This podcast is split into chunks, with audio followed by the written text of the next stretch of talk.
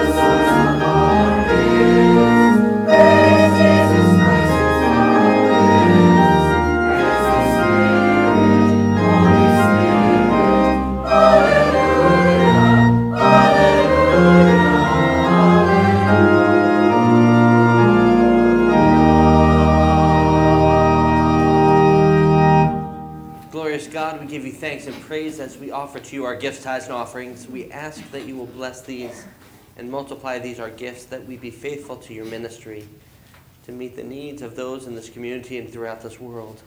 Through Jesus Christ, in whose name we pray. Amen. Amen.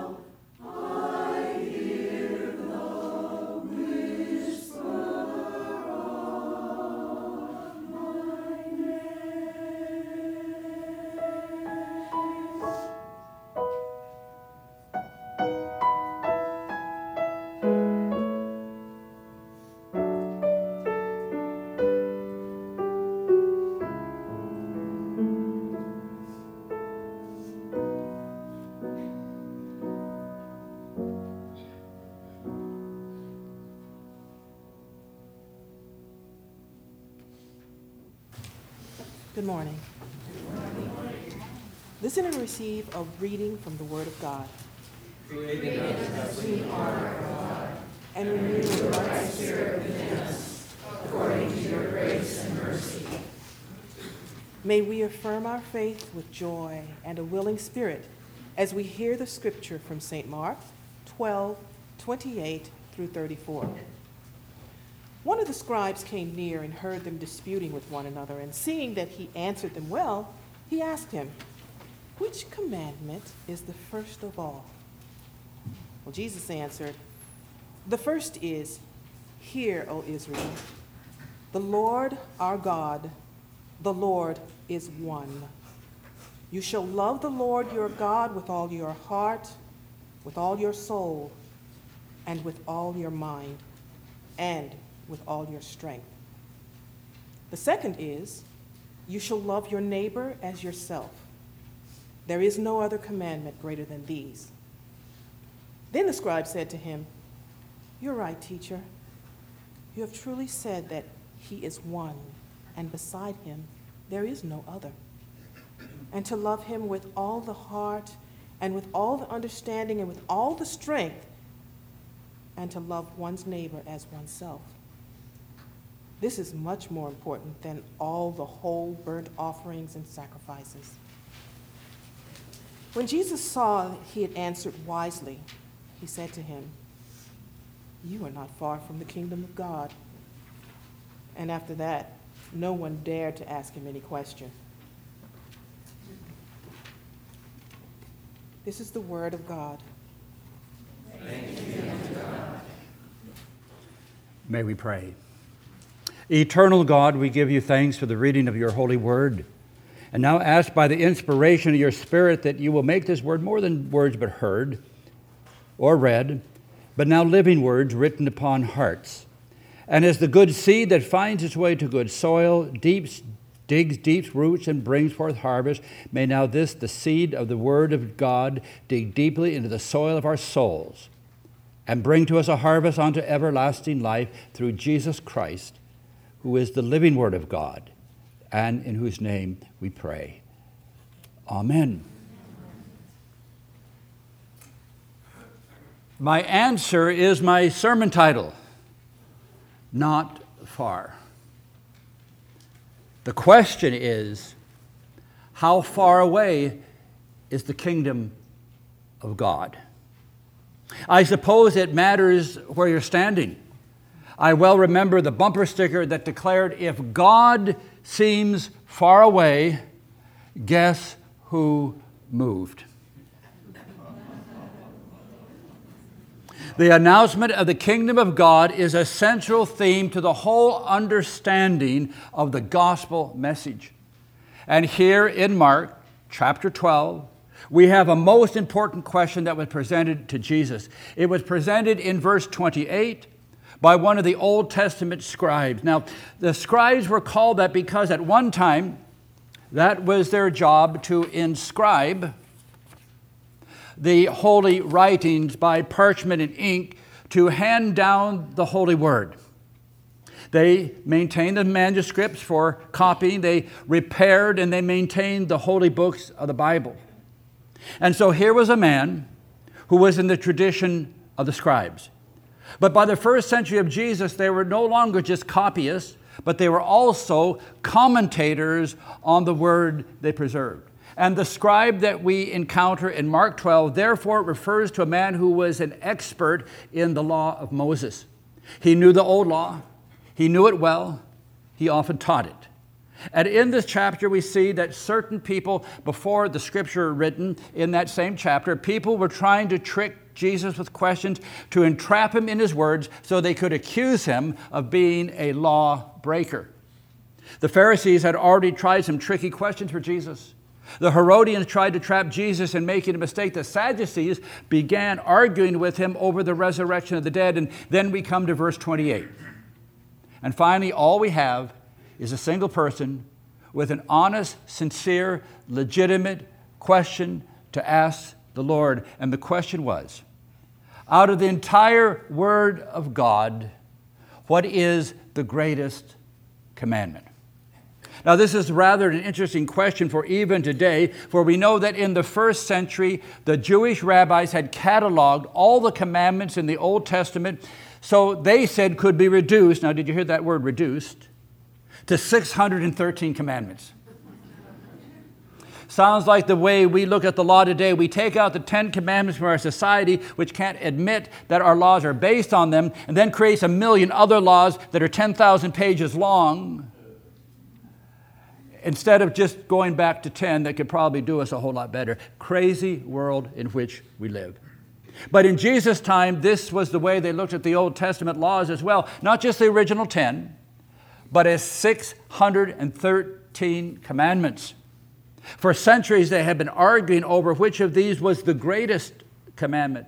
Some of the Jewish rabbis believed that it had something to do with sacrifice because there were more commandments dealing with sacrifice than any others, but they were wrong.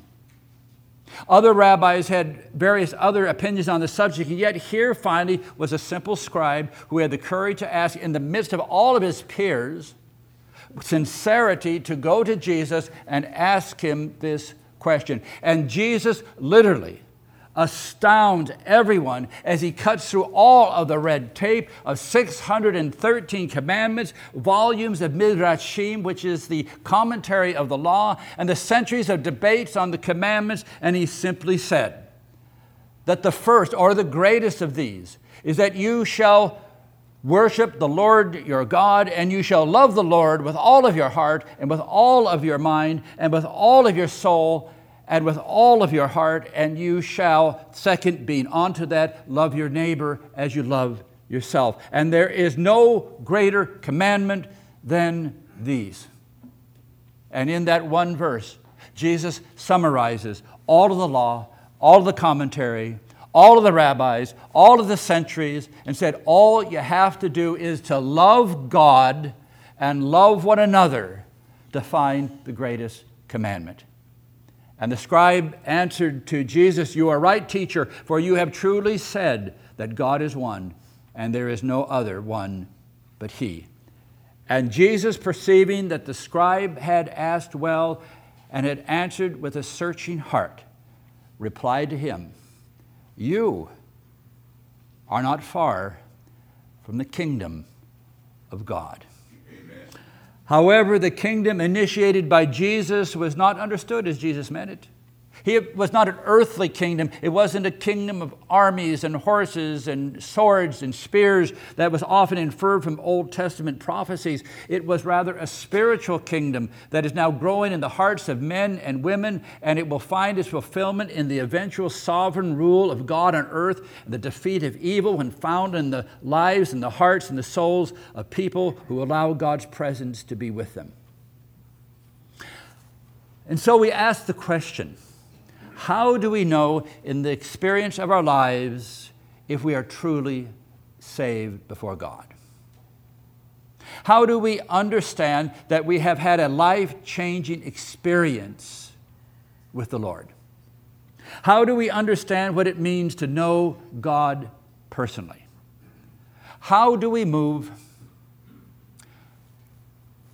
from knowing about God to knowing God? How do we move from talking about God to talking to God? These are questions that people from every century and every place have asked. John Wesley, the founder of the Methodist movement, asked all of these questions and more. On the night of his heartwarming experience on the 24th of May, 1738, as he was making his way to Evensong at St. Paul's Cathedral in London, he opened his Bible to get direction from God. Now, I always say that can be a dangerous thing to do, but he opened the Bible. Well, let me tell you a story about this other guy. He opens the Bible, and he puts down his finger for God's guidance, and it says, Judas went out and hung himself. Well, he didn't like that one, so he switched over to another one. He put his finger down, and it said, and Jesus said, what you must do, do quickly. Not my advice on the best way to find God's guidance.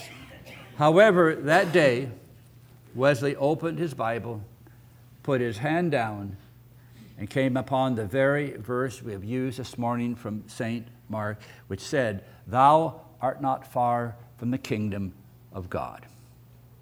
You see, Wesley had been struggling. For 11 years as a priest in the Church of England, he did not have assurance for himself that he was saved before God. He taught about God. He studied about God, but he didn't know God. He did not have a personal relationship and assurance of his own salvation.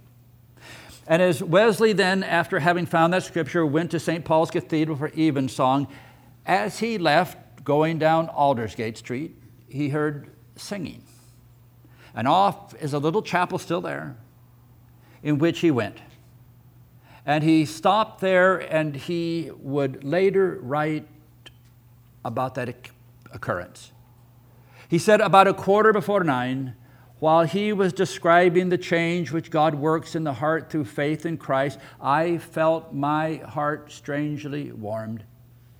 I felt I did trust in Christ, Christ alone for salvation, and an assurance was given me that he had taken away my sins, even mine, and had saved me from the law of sin and death. And so Wesley found that he was not far truly from the kingdom of God. In Holy Communion that we celebrate today, we understand and receive a glimpse of the promise of the kingdom of God, because it is here that we understand the complete, whole, faithful reception of the heart that God says, here, you know my love, that every sin can be forgiven, that every life can be restored, that every person can find a personal relationship with Christ. And in this incredible love of God, we find ourselves in not only in this marvelous fellowship with one another, but we find ourselves in intimate relationship with God himself. Jesus shows us that the kingdom of God really isn't very far away after all, if we'll simply open our hearts and trust God and believe. How far away is the kingdom of God? Not very far if we open our hearts to it. I'd like to share with you a story. It was at a fundraising dinner for a school that serves learning disabled children. And the father of one of the school students delivered a speech that would be long remembered by those who had attended. After installing the school and its dedicated staff, he offered a question. He said, everything God does is done with perfection, yet my son Shay cannot learn things as other children do.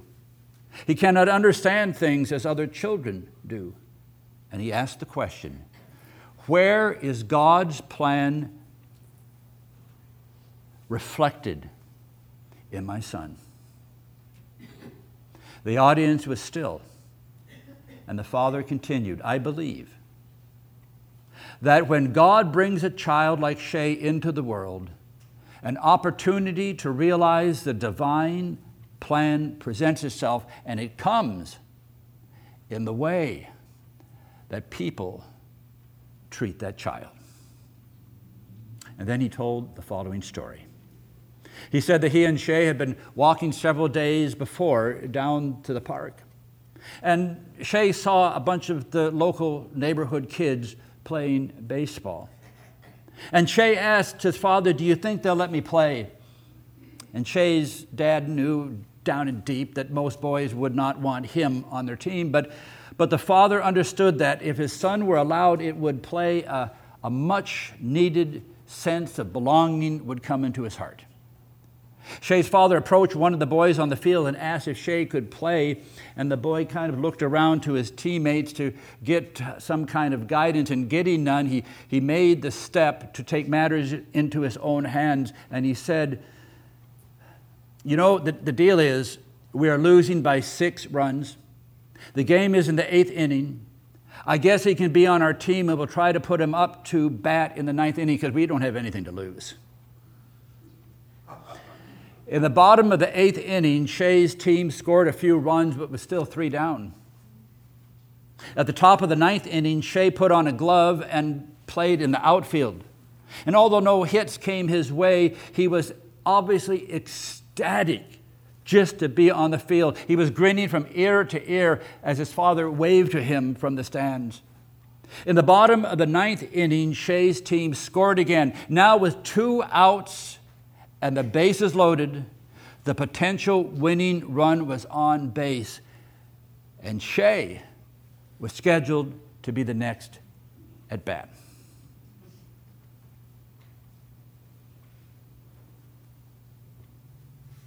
Would the team actually let Shay take away their chance to win the game? Everyone knew that if Shay were given the bat, it was all but impossible that he could hit the ball. But someone handed him the bat. Shay didn't even really know how to hold it properly, much less connect with the ball. However, as Shay stepped to the plate, the pitcher moved up a few steps closer to the plate to lob the ball in as softly as he could to at least be able to make contact. The first pitch came in, and Shay swung clumsily and missed the ball by a mile. The pitcher again took a few more steps in and gave a slow ball in, which actually Shay was able to connect to, and he got a soft grounder. And it went right to the pitcher's feet. The pitcher picked up the grounder, and he could have easily thrown it to first base to call Shay out. But he took the ball, and as hard as he could, with an arc as far as he could, threw it way above the head of the first baseman, way out into the outfield. And as they did that, everyone started yelling, "Shay, run to first, run to first." Never in his life had Shay ever made it to first base. He scampered down the baseline, wide-eyed and startled, and everyone yelled, "Run to second base, Shay, run to second base." By the time that he had rounded the first base, the right fielder had the ball, and he could have easily thrown the ball to the second baseman for a tag, but the right fielder understood. And he, too, took that ball and he threw it as high as he could over the second baseman's shoulder. That would take him a while to get it. And Shay ran towards second base as the runners ahead of him began to circle the bases towards home. As Shay reached second base, the opposing shortstop ran up to him, turned him around in the right direction to third base, and shouted, "Run to third." As Shay rounded third, the boys from both teams were now screaming, "Shay, run home, run home." And Shay ran home, stepped on home base, and was cheered as the hero for hitting a grand slam and winning the game for the team. And that day, said his father, as tears rolled down his face, was when the boys from both teams helped bring a piece of the divine plan into this world. May I say, in that moment, my friends, the kingdom of God was very close indeed. Amen. And so I ask you the question again. How far is the kingdom of God? Not far. If you love God and you love one another, the kingdom will be in our midst. May we pray. Eternal God, we give you thanks for the presence of Him who reminds us that by that presence in hearts, the kingdom of God has come close. And so, O Lord, may we so love you that in loving ourselves we may love those around us, that we might see your love in the world as we've never seen it before. And may the power and the presence of that love touch us, that we too will make a difference in the world. Because the kingdom of heaven truly is here. Amen. On this day, we have the joy to come to the communion table, to experience where the divine and the everyday intersect, to remember on this day that the kingdom of heaven is not far at all. So we come to the table to remember the night that Jesus was with his disciples. When he took bread, he raised it, he gave thanks, and he broke it. And he said, "This is my body, which is broken for you. Whenever you receive this, do this in remembrance of me."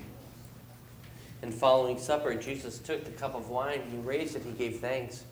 And he said, "This is my blood, which is shed for you. Whenever you receive this, do this in remembrance of me."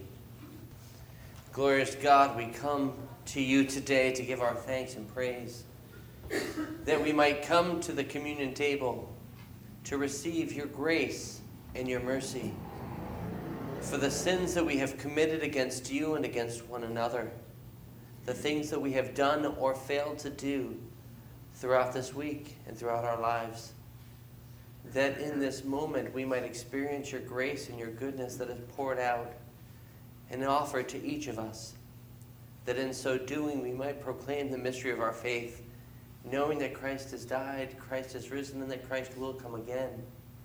For this we rejoice, and we lift our voices with all of the heavenly angels, singing, "Holy, holy, holy God, Lord of power and might.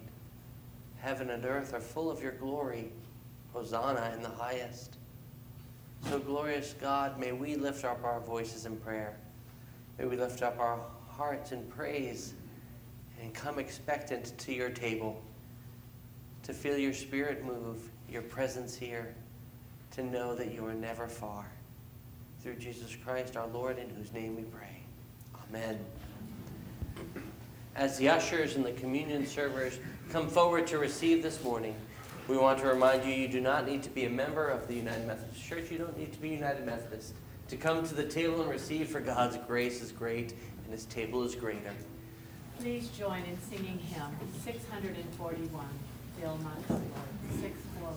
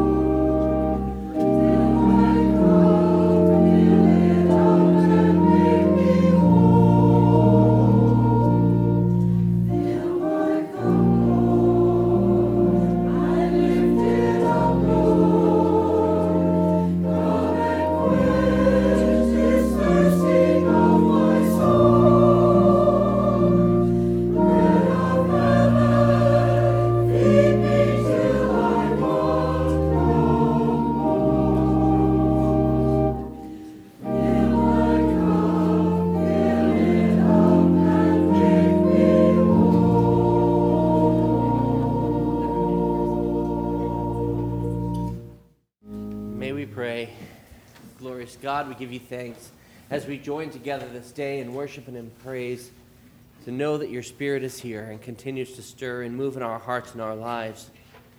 We give you thanks for the joy and the sacrament of communion, that your grace might abound, that we forever will be transformed, having been and continuing to be in your presence. And as we lift up our praise and our joys, may we too lift up our voices in prayer, to raise our voice with those around the world this day who too have prayed the prayer that your Son Jesus taught, that we pray, Our Father, who art in heaven, hallowed be thy name. Thy kingdom come, thy will be done, on earth as it is in heaven. Give us this day our daily bread, and forgive us our trespasses, as we forgive those who trespass against us. And lead us not into temptation, but deliver us from evil. For yours is the kingdom, and the power, and the glory forever. Amen. Will you please stand as we join in our hymn, Shalom to You.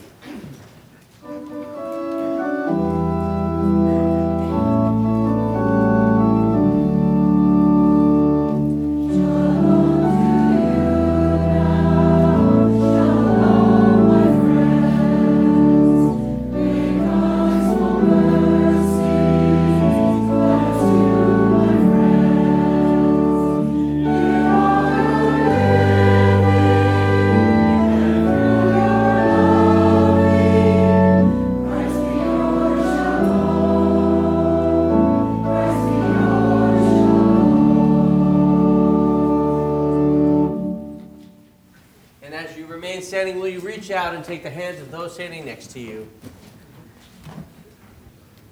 And as you hold fast to one another's hands, give a little squeeze. Hold real tight, but not too tight. And as you hold fast to one another's hands, may we go forth this day to continue to hold one another's hands and enjoy the relationship to which we've been called. And in that, to bring the love of Christ and the light to this world. Even with one. Now go in the name of the Father, and of the Son, and of the Holy Spirit, now and forever, to love and to serve, through Jesus Christ. Amen. Amen. Amen.